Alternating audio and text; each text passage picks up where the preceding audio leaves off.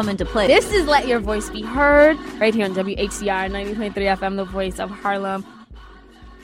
Hola, buenos dias. And welcome to the show, everyone. No one who speaks fluent Spanish is listening to you. No, no, no, guys. Well, anyway, I'm just brushing up on my uh, Spanish. I've been doing that? that all morning. What was that? Brushing up on my. Ooh. Anyway, anyway, we're excited to be back. Welcome, guys, to Let Your Voice Be Heard right here on Let Your Voice. No, WHCR 90.3 FM, the voice of The Harlem. voice of Harlem, Selena. You Yeah, got that? I, I got it. You sure? I think so. Good. Go. Anyway, um, A so modified ooh. right, right, okay. So yeah, we're, we're we're a little hype, excited. I hope you guys are excited too. Happy Sunday! Thanks so much for joining us. We Miss Deborah, I missed you. a little bit. Stanley wasn't here last week. I was in I DC. was. I was gonna miss this weekend too, but I knew you would kill me. Yeah, you- But you- I had you tickets got to the fired. African American Museum opening. Are you serious? Yes. And why didn't you just give that to me? Why the hell would I give it to you when Obama was there? And oh my god! one of the few last, is like the few people whose whose actual parent was a slave. I know she was there, at the too. too. Yep. That was like black on a thousand. It was like Hennessy and apple juice with fresh Popeyes, nothing but spicy wings, macaroni and cheese. And those biscuits. Yeah, it was Praise God for them everything. biscuits. It was everything. All right, guys. So I'm Selena Hill on Twitter and Instagram. I'm Miss Selena Hill, MS, mm-hmm. and shout out to all my Instagram followers who have slowly been increasing. If you check out my page, I was showing my boss your page to show him how hashtags work well on Instagram. Aw, Yes, and he was like, "This person's page is ridiculously bad." and I didn't say that.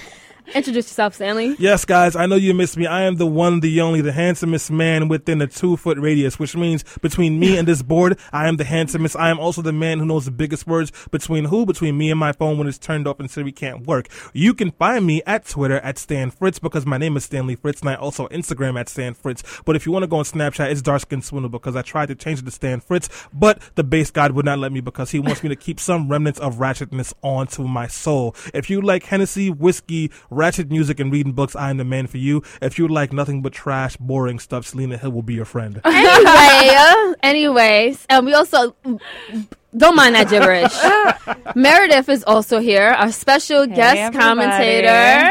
Introduce yourself. I don't have an Instagram though. It's And- okay. And like, I, maybe we'll use one hashtag in my posts. Meredith has like 3,000 Twitter followers, does not follow me back.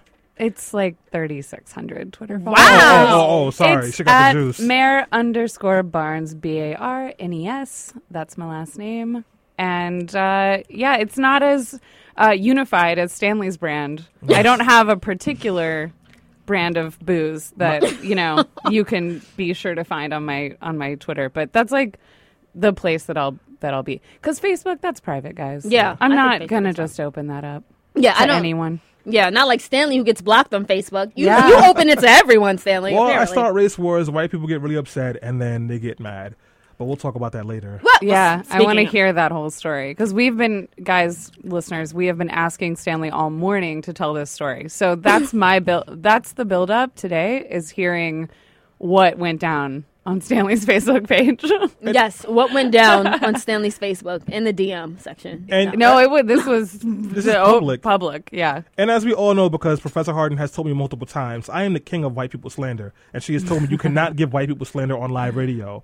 And I was not bad at all. I was pretty even Okay, keeled. with the teasing, we're gonna get there. All right. You know what? You so you're gonna tell us a story later? yeah. Okay, great. So we have a great show lined up today. We're actually going to start by talking about America's race divide in wake of the two shootings um, in Charlotte, North Carolina, and in Tulsa, Oklahoma, of black men. Who you know? One was definitely Terrence um, Crutcher was definitely unarmed, and they're saying that Keith Scott Lamont mate had a gun. Police are saying that he had a gun in Oklahoma, but his family says that he had a book. So we're going to talk about this. We know that, you know, demonstrations have been taking place across the country. Some have even gotten uh, violent. And we're going to talk about why. And not just that, but we're going to talk about why it seems that there's such a huge gap between the races when it comes to issues like this. I mean, you have some police officers and some, you know, conservative leaning Republicans saying, like, you know, well, they shouldn't have had a gun. This is what they deserve, speaking about the victims. And then you have logical people, aka liberals, saying things like, Well, well, I wouldn't say liberals. well, I don't know how to classify them, but you know, logical, compassionate people that understand race relations in our country saying things like, you know, this needs to stop. This is a continual pattern of killing black and brown people at disproportionate rates. So we're going to have a, a very good discussion about that after the break. And then later on, we're going to talk about the rise of Islamophobia, aka this is like the brown and black show. Okay, we're going to start off by talking about Black Lives Matter, and then we're going to talk about why brown lives That's matter like every week, except for the weeks I'm not here. well, not, I wish it was every week. It's not every week. So then, yes, and we have a very special guest who will be calling in to talk about the rise of Islamophobia, according to a new report that says that it uh, Islamophobic attacks on Muslim Americans has actually peaked since the aftermath of 9 11 in 2015. And if you think about it, it's no coincidence that Donald Trump launched his campaign in 2015 and he has been extremely xenophobic and Islamophobic. And now we see a rise in attacks against Muslim people. So we're going to talk about the correlation there. And we have a very special guest who will be calling in. Later in the show, it's that time of the month for the? Dreamer and De- Dreamer and Doer series.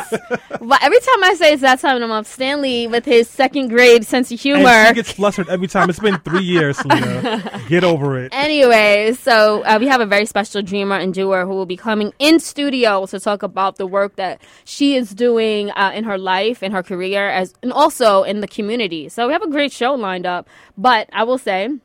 Instead of letting your voices be heard on our phone lines, because unfortunately they're down this Oh, week, yeah, we didn't pay the Verizon bill this week, right? I don't, I don't know. I don't know what's going on, but they, I think they're going to be back. I think the phone lines are going to be back by Wednesday. Okay. FYI. Thank you, Professor But yeah, so you can still let your voice be heard on our Twitter account. Word. Tweet us at be heard underscore radio. We have Asanet Scott Brown here, who is our intern. Mm-hmm. She had like you know I want to get all those names right, Yeah. but she's here. Um, she's our intern. She'll be checking those tweets and retweeting them, and also we'll try to share some online. Shout out to Asnet with the heavy Brooklyn accent. I know you was from Brooklyn as soon as you walked in here. I heard it I in your voice. Are you from Brooklyn? She's not You're from not from Brooklyn. Brooklyn? no! Oh, get, get the hell out of my studio right now, all right? She's from the Bronx, Ew, the uptown, Bronx? baby. Yeah. You see, you see how Brooklynites are? They're just like, ew, the Yeah. Bronx. Speaking Ugh. of xenocentrism, Uh huh. really, Brooklyn. Bronx. What part of the Bronx you from? uptown. Uh, all, all- Her bri- you know how Mike is not Pelham on, right, Park? Stanley? what? Her mic is not even next to her. No, because you're talking to she- her. and no one else can hear Asnet her. is from Pelham Park in the Bronx. Wait. Pelham Parkway. Oh, oh, oh, oh, I'm sorry. I'm sorry. So what is what are you doing in front from Bronx? I'm kidding. There's nothing. There's nothing fun in the Bronx. All right, guys. Let's. He was doing all that just to make that joke. Okay. So, all right. So, guys, definitely tweet us there. You can also hit us up on Facebook, facebook.com slash let your voice be heard. And you can hit us up on our Instagram at be heard underscore radio. Okay, listen, my guy. We gotta go on a break. Um, Asma, that's the new slang, right? My guy. Yeah. yeah see, I- okay, I think that's for men to men. my guy. Chill. I'm, chill, do not guy. call me your guy. my gal. My gal. Thank Chill, you. I like guy, that. All right. I would prefer you saying my gal or girl, whatever. my All guy. right, we're breaking. right.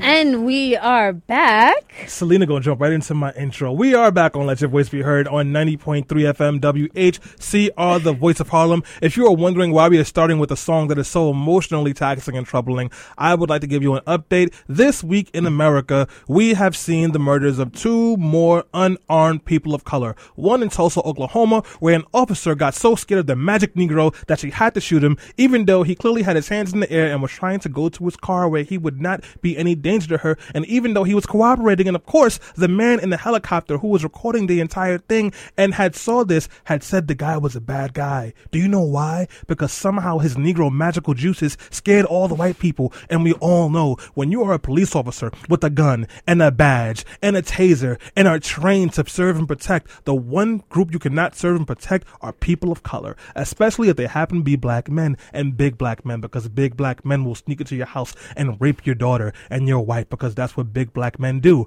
Oh, and play football. But don't kneel down, just play football. So, moving on, guys. After that happened, we're all so upset because it's very obvious that she killed this man for no reason, and then she said she was scared to death. But people said he wasn't a threat. The next day, the cop said, Oh, we found PCP in his car, which made me think about Dave Chappelle's skit when you shoot a black guy and you go, Oh my God, I shot that black guy in his house sprinkle some crack on his nose, and let's get out of here. And I said, wow, that's ridiculous. And just as I felt that emotion bubbling up in my stomach, coming through my chest and out of my mouth to scream, no justice, no peace, of course the police shot someone else in North Carolina. And this time, this man had a disability. He clearly had a brain issue that made it him unable to respond and react as quickly as you would need. The cops said that he had a gun. The family and witnesses said he had a book. The cop said he posed a threat and that he was coming towards a cop and that he had the gun raised. The cops said that they didn't know if they were going to live. So, of course, the police said, We are not going to release the video. And when the media said, Well, wait a minute, this sounds weird.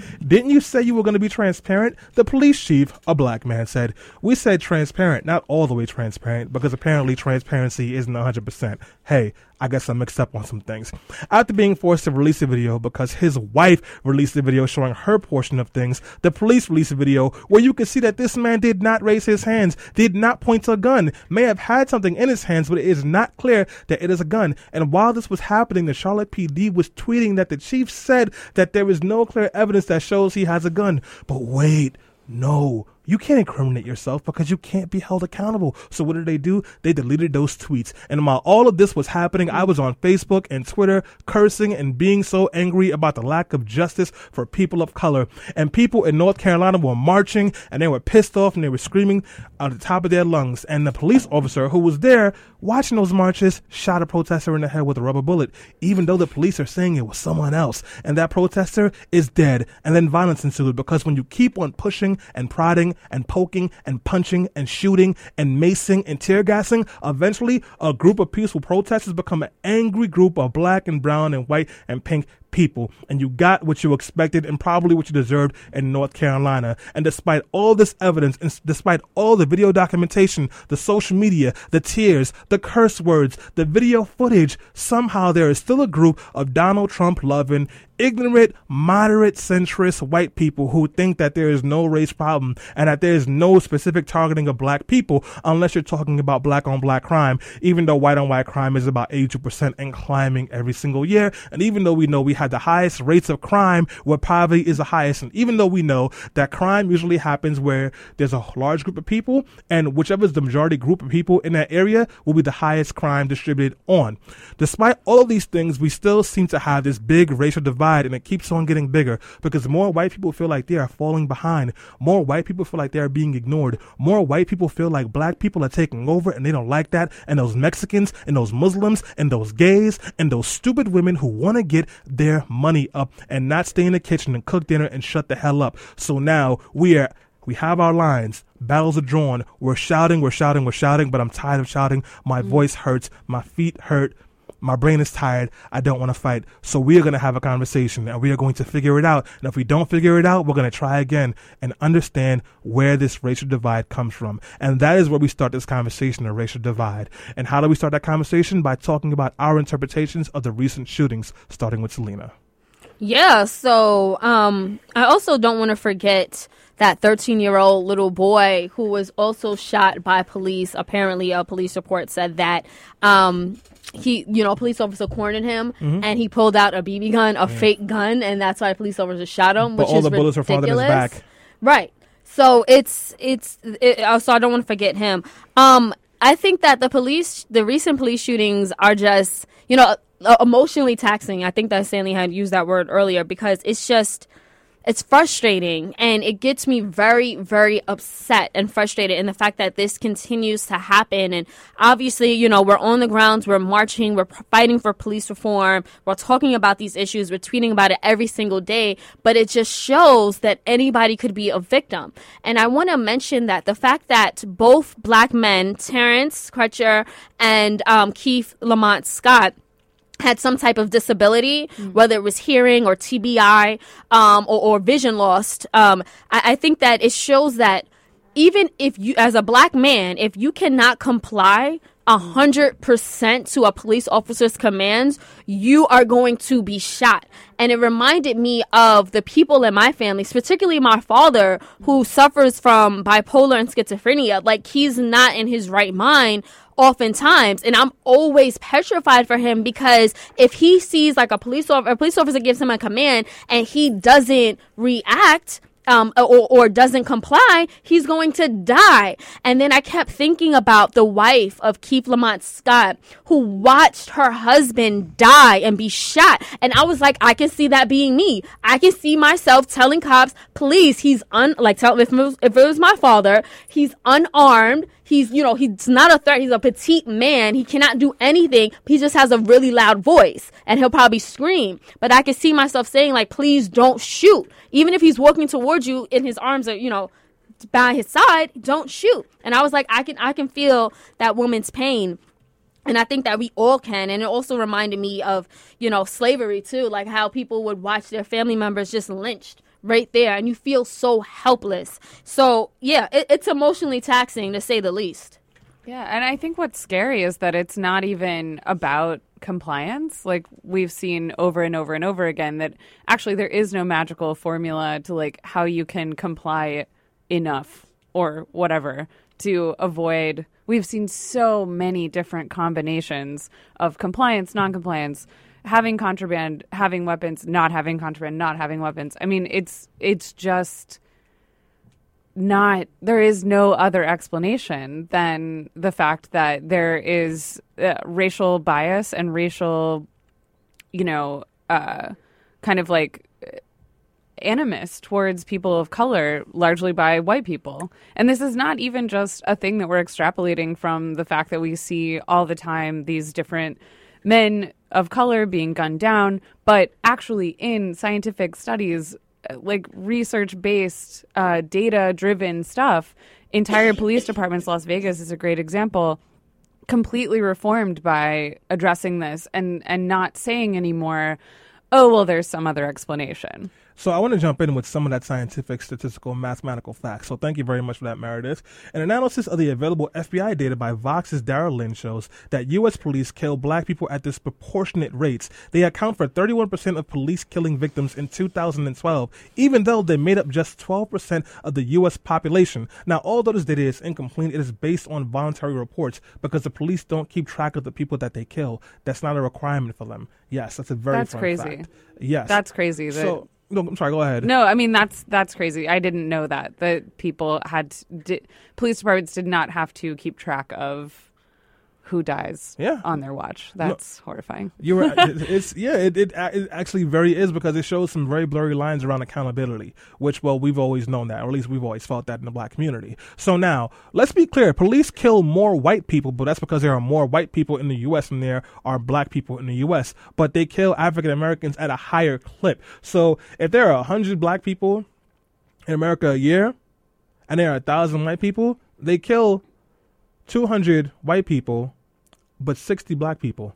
Right. So like it's just at a higher mm-hmm. rate. So it happens at a higher rate as per population. So the numbers do bear out that this is a problem and it's a problem that we have to address. So now we've had a lot of different movements popping up to address these issues. We had the Black Lives Matter movement, which is now starting to become political, or at least a section of it called the Movement for Black Lives, which is going to the Capitol to push for criminal justice reform. And you have all these other social justice groups. My organization has we've actually you know taken up a, a racial justice um um, dog in this fight as well through policy. A lot of people are fighting to make these changes happen, and we are seeing some traction, but not necessarily enough. And there's been a lot of pushback from, I'll call it the All Lives Matter groups. Mm. And before we even get to just the regular people who comment on your Facebook page and who you work with and who you talk to and who tell you they don't see color, let's just talk about the elected officials who we have seen to be having some problems connecting with. So, what I'd like to know from you guys is, you know, a lot of people feel that the things that we're asking for and I say we, as in the Black Lives Matter movement, are not extreme. So just talking about criminal justice reform and requiring that police officers have some kind of racial sensitivity training, is that is that something that's out of the question? Something that should not be required, or something that is unreasonable to ask for police officers across the state?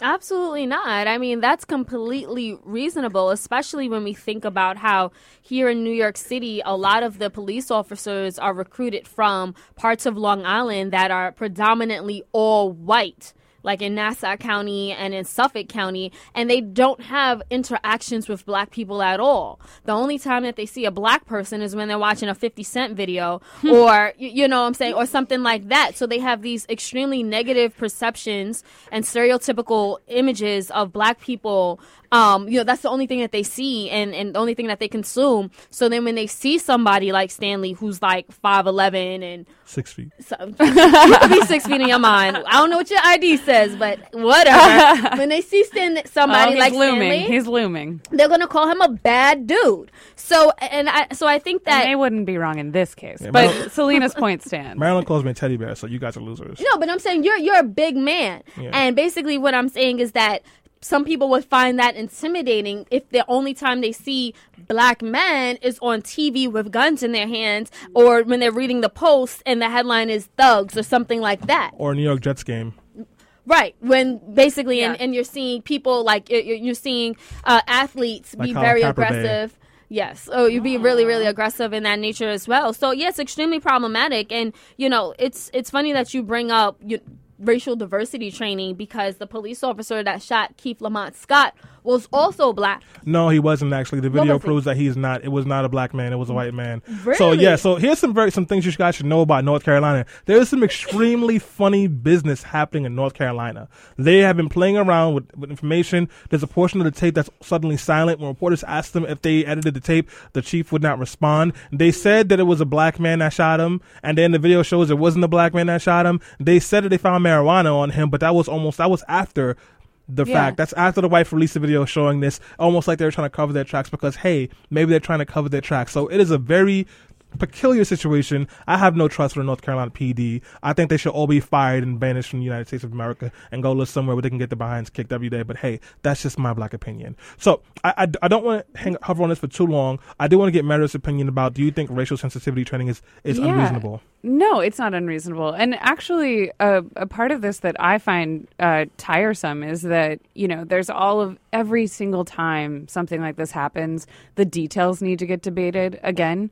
So it's was it a black man? Was it a white man? Did he have drugs? Did he have a gun? Did like we have to go through this again, like to prove that it was an unjust situation. When actually, what all we need to do is back up and go back to what we're talking about with the data which go which is totally well documented it is it is you know data based and peer reviewed and all the different things that that we need and yet when we get to the end users when we get to a police department that you know has probably only been triggered to talk about racial diversity training because of some sort of incident as if this shouldn't just be a fact of life. Uh, it, when you're you know carrying a gun and a badge and have a license to kill apparently we've learned uh, that this shouldn't be just a totally normal part of of your life as somebody as a figure of authority it goes back to this entire thing of color blindness and nobody's racist here. But actually we we know that that we all are. So if you've got a gun and a badge like here are the things that you're going to have to overcome because you have been put in a position of power and given a lethal weapon. Yeah. Well, why should the police feel like they need to be accountable, or they should so, do some soul searching if the people who are not police officers and who have who are privy to see these videos and are just regular citizens like us aren't even necessarily on our side on these issues? And I want to read some comments that happened on a post that I wrote. I was telling you guys about it earlier. I So put up a post sharing the criminal history of the officer who sh- who shot Terrence Fletcher in um Oklahoma. Officer Betty Shelby. Yes, and she has um drugs. She has so I'm gonna say it the way they would say it for a black person. She has um extensive drug history. She has multiple harassment and domestic dispute, disputes issues, and she had two restraining orders put on her. One for stalking and harassing someone, and then the other for destroying property. So she has an extensive criminal record, and it's clearly very problematic. Before this happened, oh, and by the way, she's had another issue where she was assaulting a person while on the job. She is someone who's emotionally unstable and probably shouldn't have been working there anyway. And she's a danger and probably a thug, but obviously a horrible human being. So, I said something along those lines, and the reason I said It, that, but it wasn't that incendiary. No, and I, I actually, when I read that post before it had, uh, you know, erupted in the way that we're about to hear about, I want to compliment you because I thought that was such an affecting way Yeah. to to contextualize that, to put that information the way that it would be put for a person of color. Yeah. No. Yeah. I, I 100% agree with that. no. So before we jump into our conversation, guys, we do have to go on a quick break. When we come back, I'm going to get to those comments, and we're going to talk dot, about dot. now what's happening. Why is this divide happening? Because as you'll see in some of these posts, there is very clearly a divide, and it isn't just one person. It's one section of the country, or maybe more. DJ Uh, pat them down, count the money, let them see the work. Yeah, that's the definition of a major key alert.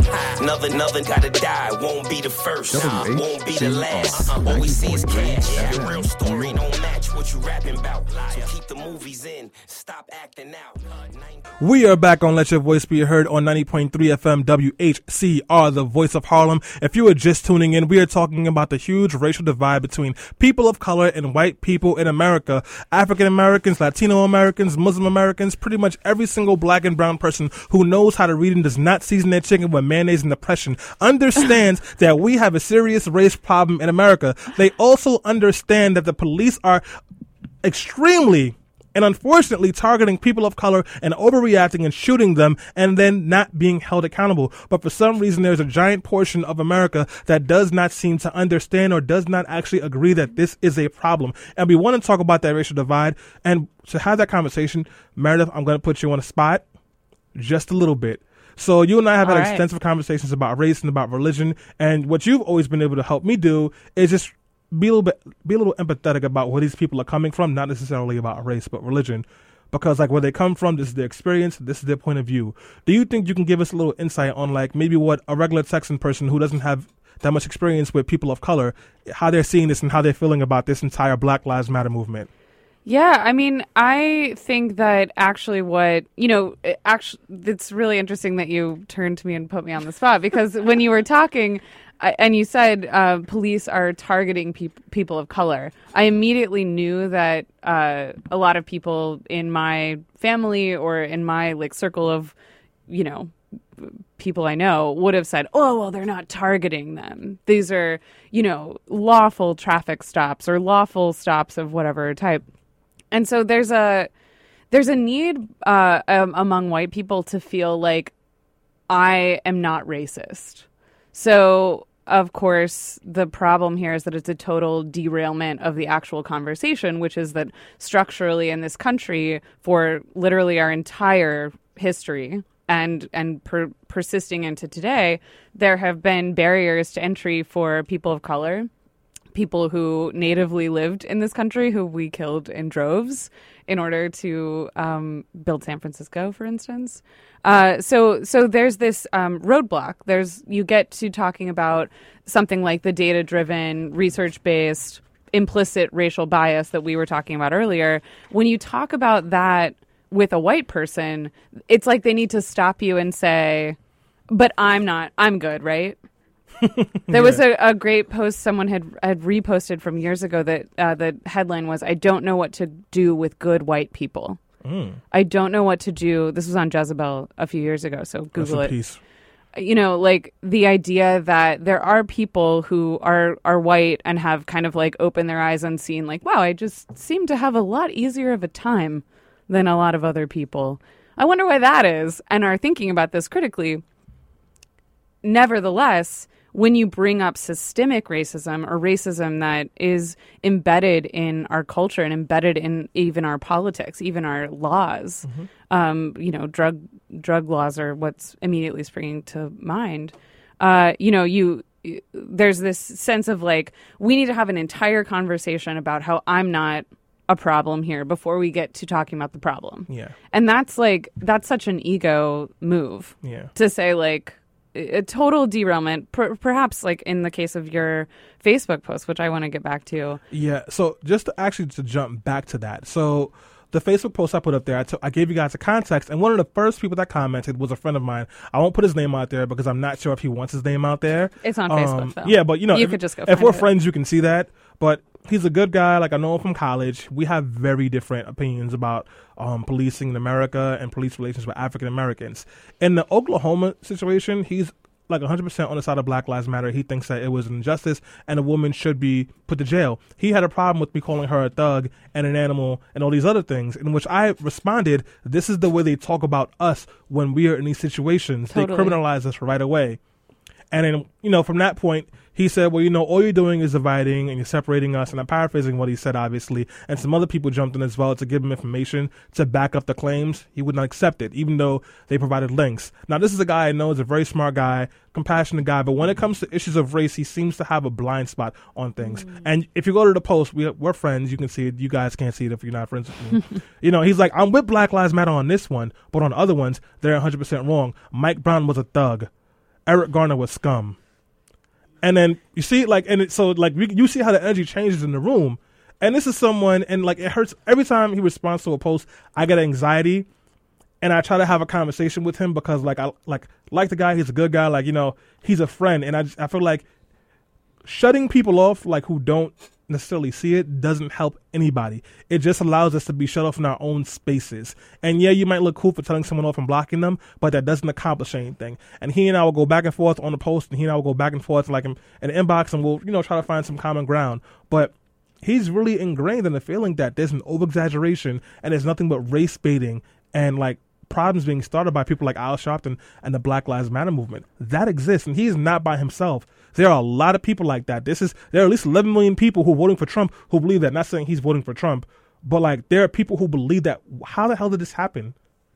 Um, I, I think that you know it's in 2016. It's hard for someone like me to understand because I'm extremely progressive. My network and circle of friends are, and I live in New York City, and I also work. I, I've always worked for a minority-owned company, so I don't have like those um, experiences pretty often. Most of the companies I work for, so it's hard. But then again, I think back to you know how people are being educated and the propaganda and the media that they consume. Like I remember there was um, an article that just came out in the Daily Beast that actually talks about how there's uh, private schools in the South, a lot of Christian schools that still discriminate against um, people of color, and they use religious freedom to try to do that. So basically, within these schools, they're glossing over slavery. They're not really talking about the emphasis that slavery had on our country. They barely talk about, you know, they, they'll probably mention Martin Luther King, but not Malcolm X, and they, they don't go in depth. So then you have these children being brought up, not, you know, not really seeing color and not understanding the racial dynamics and the historical context of this country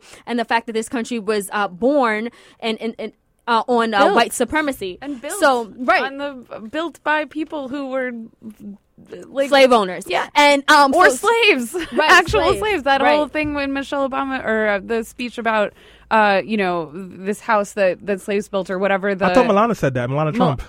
Mm, well, that's a matter of debate. Mm-hmm. Uh, but I will just say to the white people out there listening, as a fellow white person, I know it's super uncomfortable, but it's just not about you. So, like, your discomfort with the idea that racism exists in this country is not relevant. Like, you just have to skip the speed bump of the half hour or 15 Facebook comments that we have to go through to establish that, like, you personally are not a slave owner. Like, got it. Yeah. Got it. It's boring.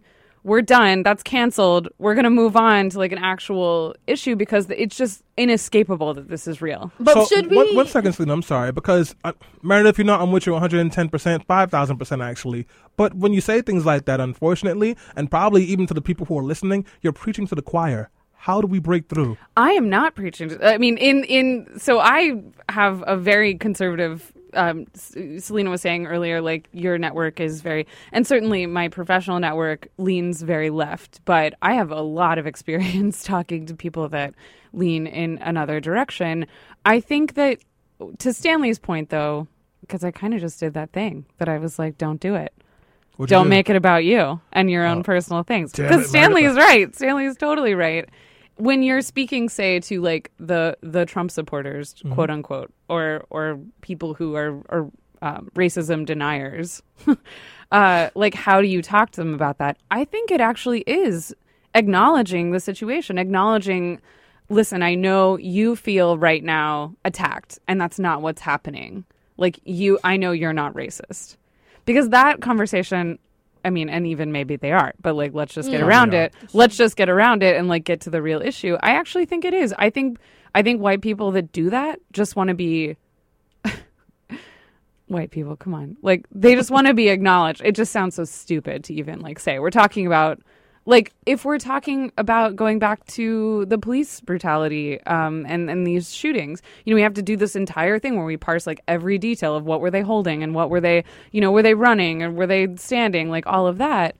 No like let's just address the fact raw data numbers macro level what's going on here there's a lot of there seems to be a lot of shooting of people of color by police. Selena Well- wants to say something, but before I do Yeah. want to con- give you some Sorry. more like facts.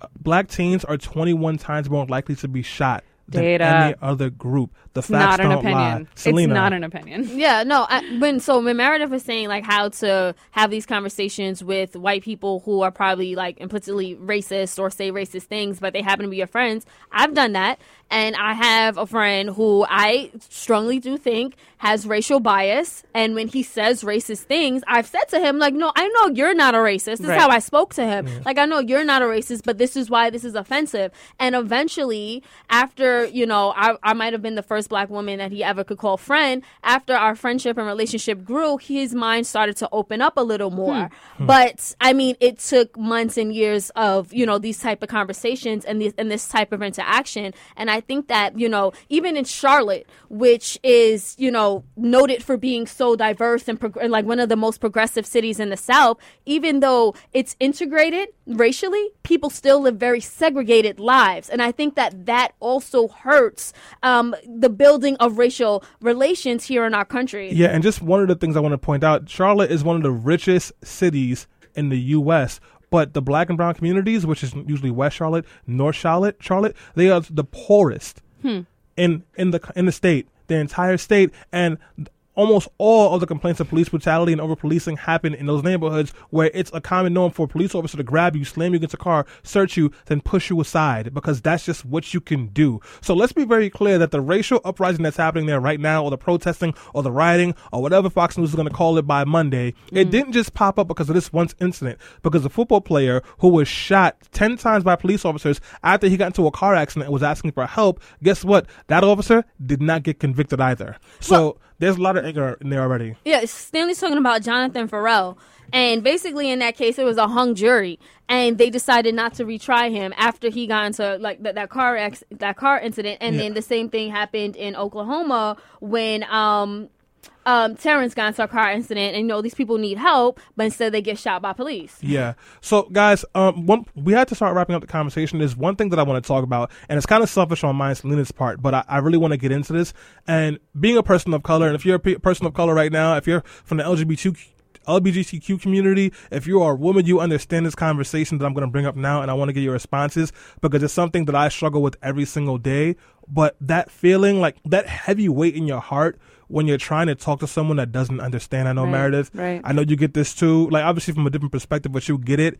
And that that struggle and that pain. How does it feel when you're trying to talk to someone and you're giving them all the facts and you're being as reasonable as possible and you're trying to be as passionate, as empathetic as possible, and they're still not getting it, and they're still they're, they're still saying hurtful things. If you're on Facebook Live, leave a comment. We'll read it. Selena, give us your response. Um, I don't really have the emotional energy to deal with people like that, and I choose not to. Like, I the thing is, the white folks that I know and love and call friends think just like me, and I know that it's it's bad because I don't, you know, it's not like I can really reach people like conservatives or racist white people, but that's just I don't know. Like I don't I don't really have the energy. I feel like we need to make so much progress on the ground. We need to be, you know, signing petitions and getting our politicians to um, actually do things that will help our communities. I'd rather spend an hour doing something like that than having a Facebook argument. That's not my thing. Yeah. And I, I agree with you about Facebook, but the and social media in general. But the the truth of the matter is, uh, to bring it back to demographics in this country, like that is who we got to talk to. I don't know how the- we reach them. It well, I think I think it's very interesting that you bring up legislation because I I totally agree that, and this brings it back even to like issues of religion in my in my life. Um, I come from a very religious background and and have moved away from that as I've gotten older, and but I have respect for it, and I understand where people are coming from when they're talking about that. But we do not legislate in this country based on what the Bible says. That's Oh, we uh, don't? That's not ostensibly what we're doing here. I think that that's applicable in situations of race as well. If you actually stopped engaging with people who wanted to have a conversation about whether or not they personally were racist, that's totally derailing everything you're trying to do and instead said, "All right, but let's just like continue looking like if you actually two white people stopped bringing up uh, you know, like uh, the the issue overtly of race and said instead like look at our data set. This is crazy. I'm not a statistician. I know i sound like i am right now because i've brought up data so Two many plus times. Two is nine. but like yeah that's what i think. Um, but i think if if you removed or if there was a tendency towards removing the barrier where people want to have this whole personal moment of like i'm not racist and said instead like let's legislate on the basis of what is actually factually happening and and it just so happens to also address a racial bias maybe that's the way maybe it is just rem- i don't know I, and i think that people should have to confront that people sh- white people should have to confront that but if we're talking about just making change Thank you. So, so guys, we do have to wrap up the conversation. I'm going to answer my question, but actually, did you have a comment you want to read, Selena? oh yes, we So- did get a comment. So, Selena's going to read a comment, and then I'm going to wrap up the conversation because we do have to wrap things up. So, go ahead, Selena. Shout out to Darren Mack who says, "Yes, the good white people are those with boots on the ground, like John Brown." Mm-hmm. Shout out to Dan- Darren. Yes. So thank you very much, Darren. And Tia Mari also commented on my Facebook Live post. She said, These are the people we need to be having conversations with. Tia Mari, thank you for listening. Dad, don't worry. I will be careful, but I'm not going to stop calling out white people, even though you said to just smile. So I can't, I can't do that. So, um, just to wrap up this Doesn't work conversation, anyway. it doesn't work anyway. Listen, I've had a gun put to my back by a police officer while heading to a job interview. I've had police arrest me when I came upstairs from the train station for no particular reason. I've had a cop call me the N word and scream at me and call me an animal. I have cop friends who tell me they don't like liberals because we don't let them knock people over the head in Brownsville, the neighborhood that I grew up in, because I was just a regular kid with the do rag and a Lakers jersey in Brownsville, growing up in Tilden houses and Riverdale Towers in East New York. But apparently that made me a problem. It is emotionally taxing to have conversations with people who don't see things the way you do. The oppressed should not have to explain oppression to the oppressor. This is not the world. The, in a perfect world, the oppressed would not have to explain oppression to the oppressor. A woman would not have to explain male privilege to a man. A, a person who's gay or lesbian or transgender or queer would not have to explain homophobia to a homophobe or to a Republican because they all seem to be homophobic. I'm mm-hmm. just being shadeful. An African American person would not have to explain to a police officer, or it seems like the United States of mother love in America, why there is a serious race problem here. But there is. There is. You just cannot walk away from that. And as uncomfortable as it seems, if you have enough energy in your heart and you got a couple of stats, be empathetic, be open, and have those conversations.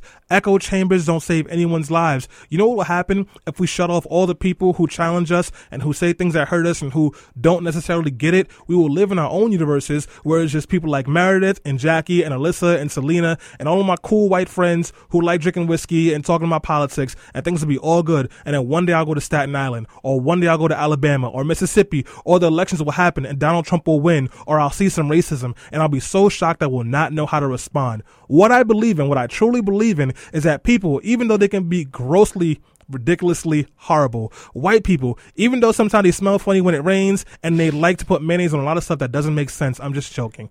Am I? I hope so.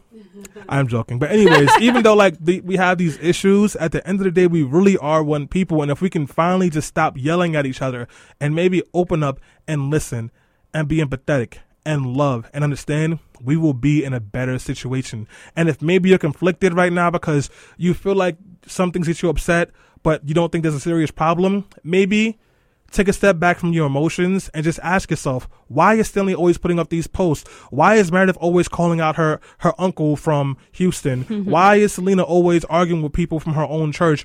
Um, or why is Jason from down the block having this conversation? We're not just making this noise for no reason. We're not.